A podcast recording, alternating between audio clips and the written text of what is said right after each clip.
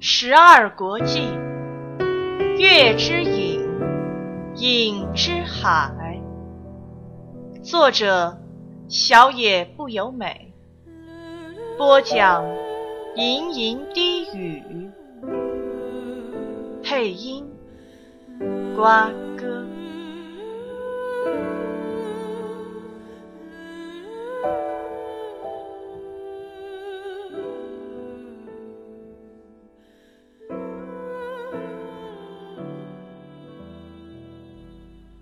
起来！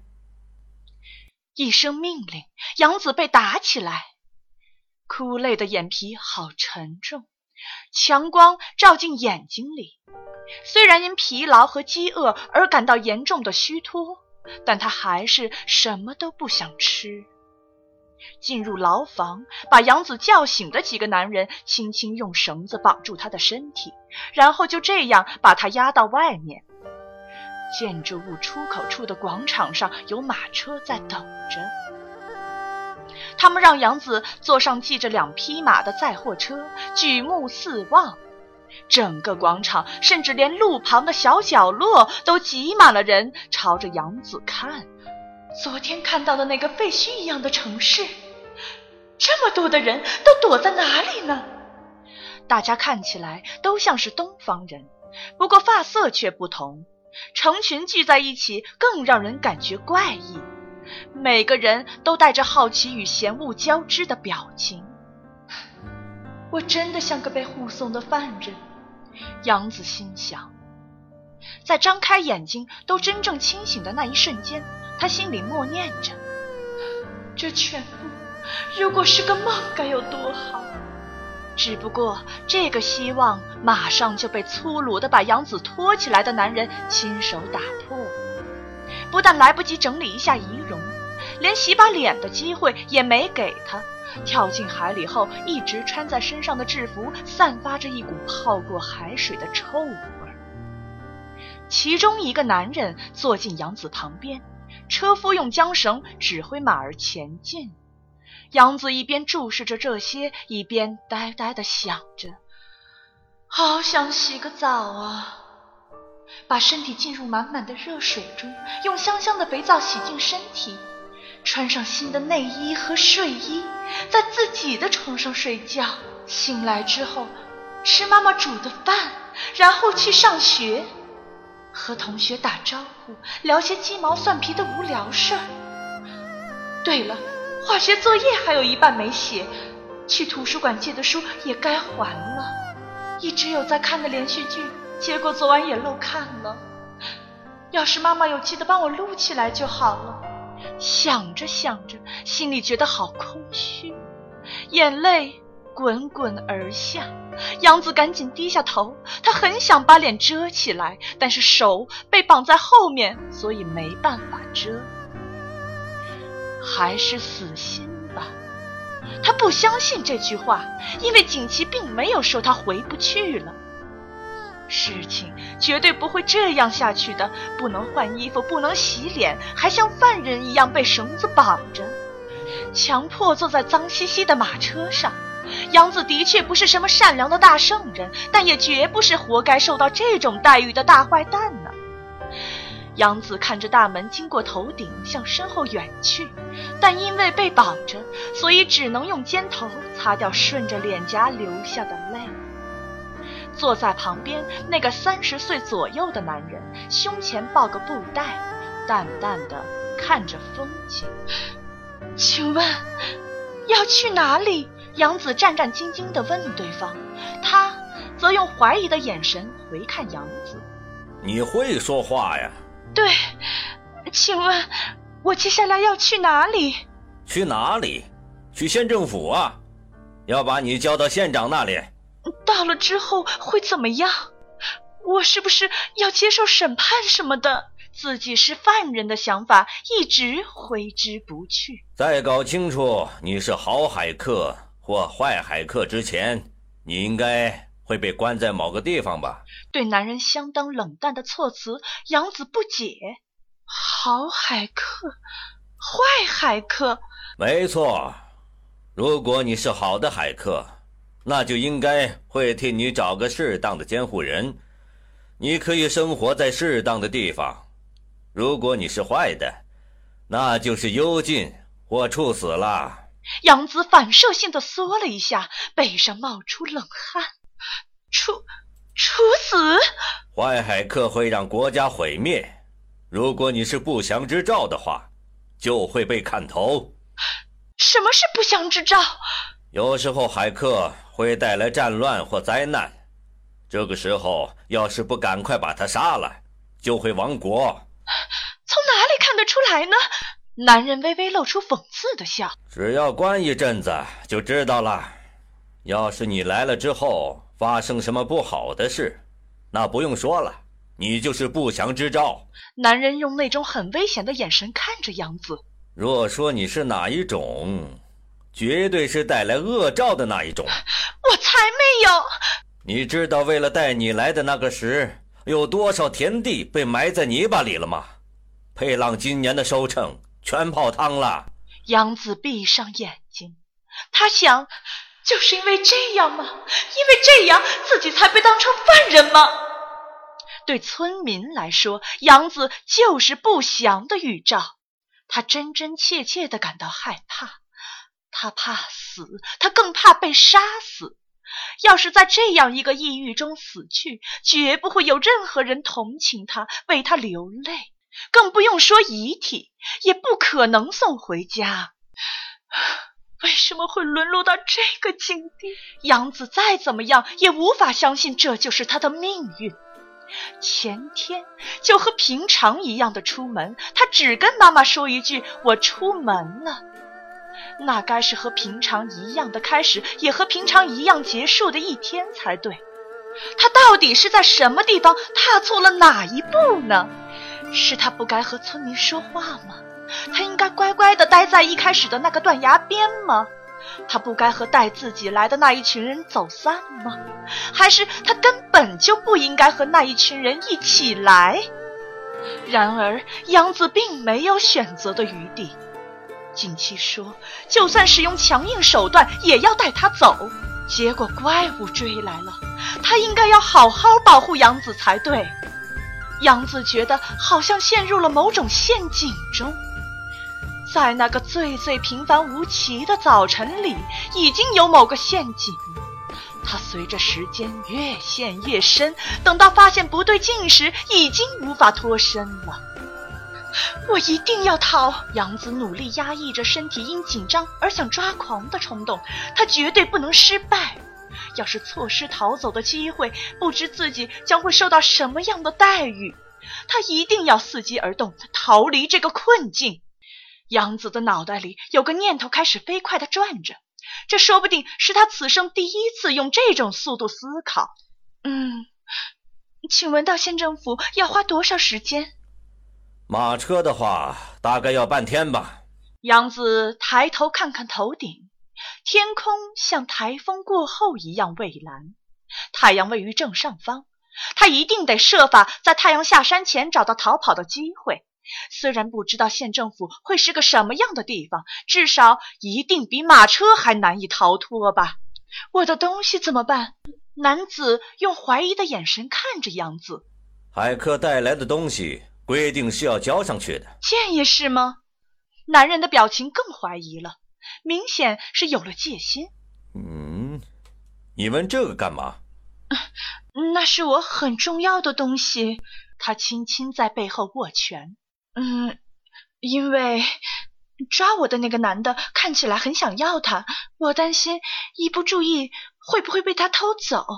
男人用鼻子哼了一声，哼，无聊。他当然会交上去。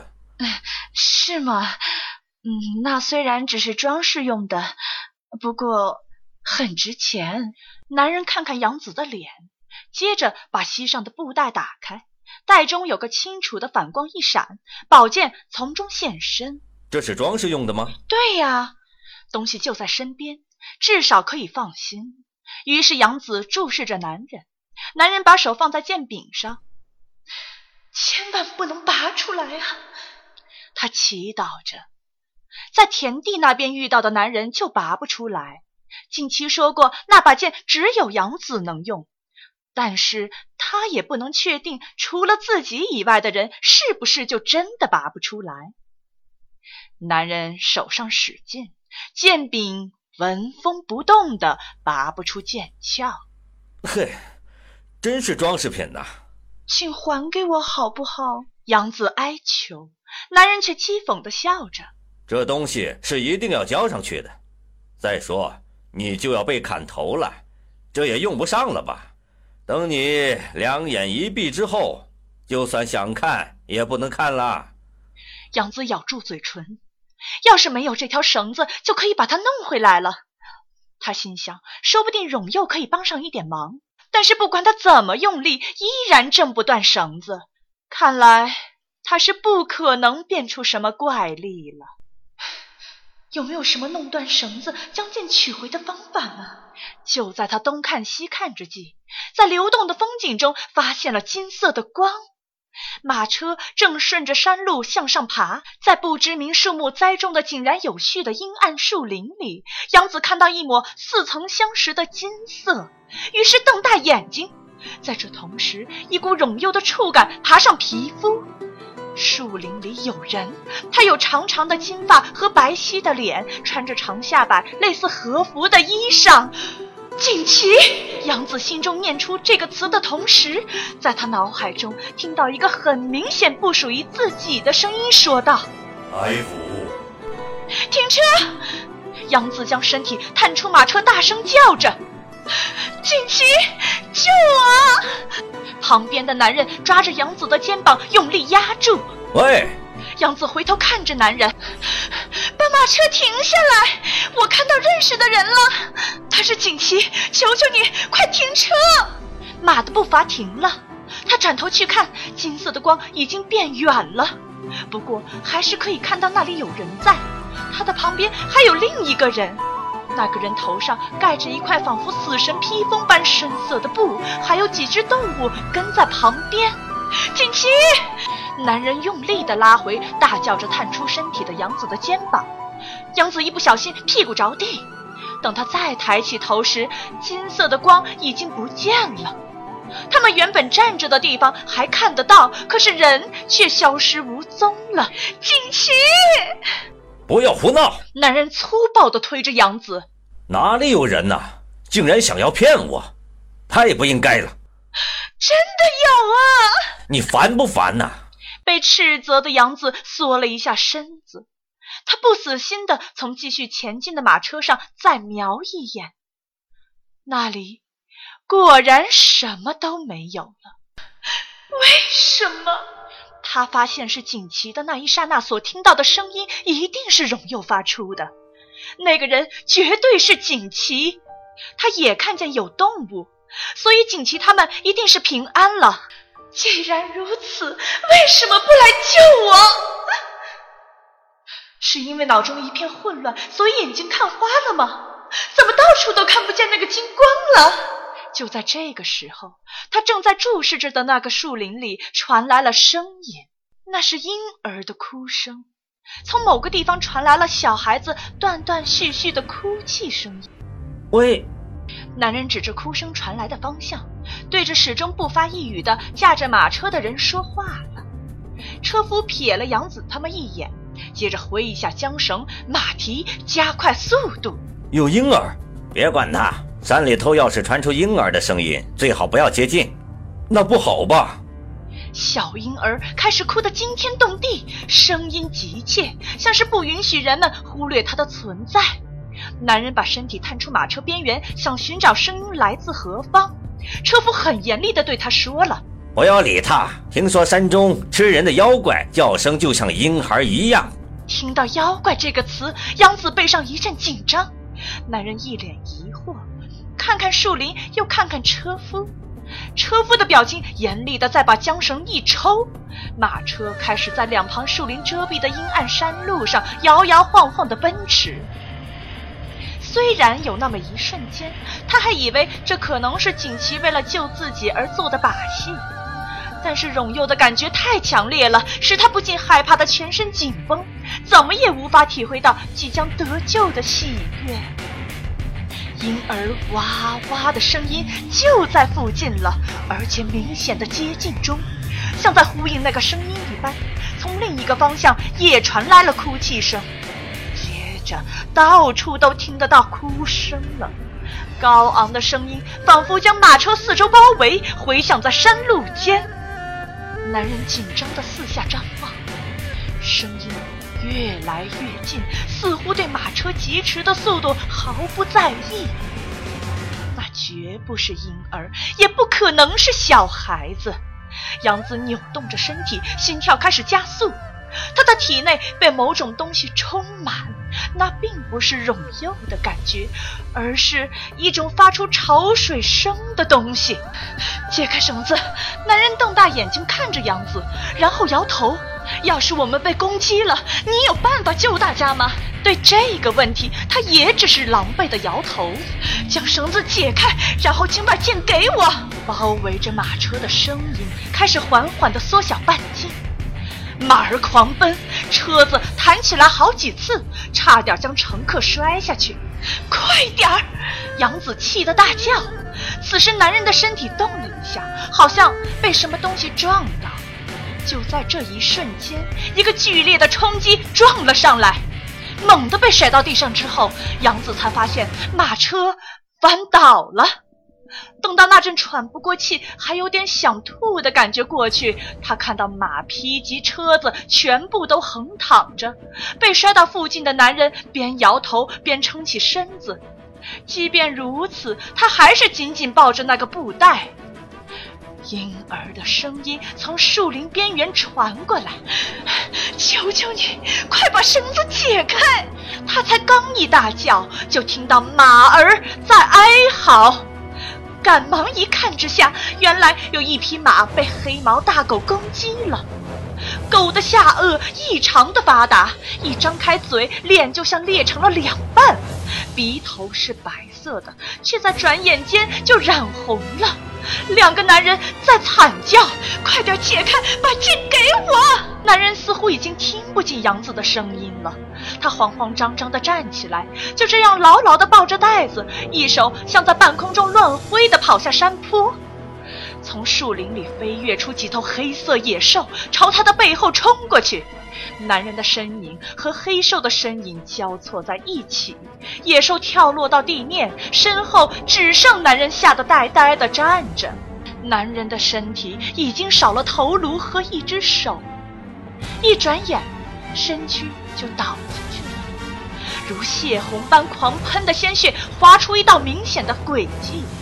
周围一大片都洒上了红色的水滴，杨子背后则有马在嘶鸣。杨子将身体靠着马车，这时有东西碰他的肩膀，他吃惊的回头一看，竟是车夫。他抓住杨子被绑在背后的手，杨子看见他手中握着小刀，快逃吧！趁现在可以从那些家伙旁边溜过去。车夫说完就站起来。束缚着杨子的枷锁解开了，车夫把杨子拉起来，往山坡底下的方向一推。山坡的上方有一群狗围住了马，山坡下方有一群狗围住了倒下的男人。离那群在他身上挤成一座小山的黑兽不远之处，可以看见孤零零的头。杨子缩成一团，没有去管这场从天而降的杀戮。从束缚中解脱的身躯在做着战斗的准备，把附近的石头收集之后捡起来。这些小石头可以做什么呢？杨子的身体站起来，面向着山坡下面，在那群吃得嘎嘎作响的毛茸茸动物之间，可以看到男人的腿正配合着声音一摇一晃。他用眼睛数数这群长毛的家伙：一、二、五。六，杨子靠近他们，周围的婴儿声已经停了，如今只回荡着咀嚼骨肉的声音。有一只狗突然抬起头来，原本白白的鼻子被染成鲜红，仿佛那只狗通知了大家一样。其余的狗也一只只的把头抬起来。怎么办？杨子的身体小跑步向前冲，第一只狗飞扑上来，他用小石子击中狗的鼻子。当然，不可能靠这种东西把它打倒。野兽的脚步只停止了一下下，没有用的。狗群退开了，留下已经不成人形的男性身体。我会死在这里，我会像那样被吃掉，我会被那些下颚及牙齿撕裂，成为一团肉块，然后肉被吃得一干二净。即使被这样的绝望想法所支配，边用小石子驱散狗的杨子仍在跑着。荣佑一旦开始动，就无法阻止了。他只能尽可能的专心想着，不要妨碍荣佑，祈祷自己至少来不及感到痛。奔跑中的杨子的脚上、手上、背上陆续开始受到撞击而感到疼痛。杨子想求救，所以回头一看，看到有个男人一面胡乱挥舞着小刀，一面逃走。是车夫正跑进和杨子反方向的树林里。当他拨开草丛的时候，有个东西将他的身体拖进了树荫底下。他为什么要走那个方向？杨子心中浮出这个问号，马上就明白自己是被当成诱饵了。他一定是想趁着逃命的杨子遭到攻击时，自己逃进树林里去。他的计划失败了。没想到遭到袭击的是自己，而杨子却依然没事。手里的石头用完了，离不成人形的男人尸体只剩下三步的距离。空空的手痛击从右边袭来的鼻头，他感到脚踝突然有种要被抓住的感觉。为了自救，于是向前一倒逃开。接着他再向前一倒，闪过背上受到的沉重撞击。这时，头竟撞上了男人的尸体。我不要！他没有尖叫，心中的某个部分已严重麻痹，只涌出一股很轻微的嫌恶感。身体爬了起来，转向背后摆好架势。他原本以为瞪着这种怪物的眼睛不可能会有用，没想到狗却低下头去了，让他赚到一点时间。虽然如此但这时机也不可能一直持续下去。杨子的右手摸向尸身，探进男子趴着的那团肉之下。这男人在转眼间变成尸体的景象又回到眼前。没时间了，要是等他们打定主意，只要一眨眼就没戏唱了。摸索的指尖碰到了硬硬的东西，杨子觉得剑柄仿佛飞进了手中。啊！抓到救生索了！他想连剑鞘一起从男人的肉块下抽出来，不知为何剑鞘却只拔出一半就不动。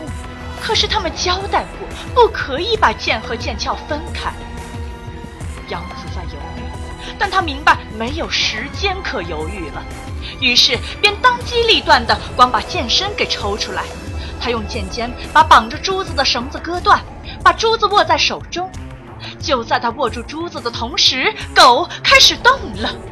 这景象刚一闪进他的视线，右手立刻发动，白刃疾走。啊啊啊！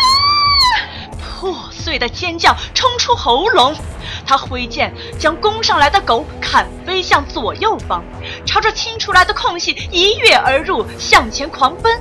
陆续追上来的猛兽，他也一一斩退。用尽全力逃离这个地方。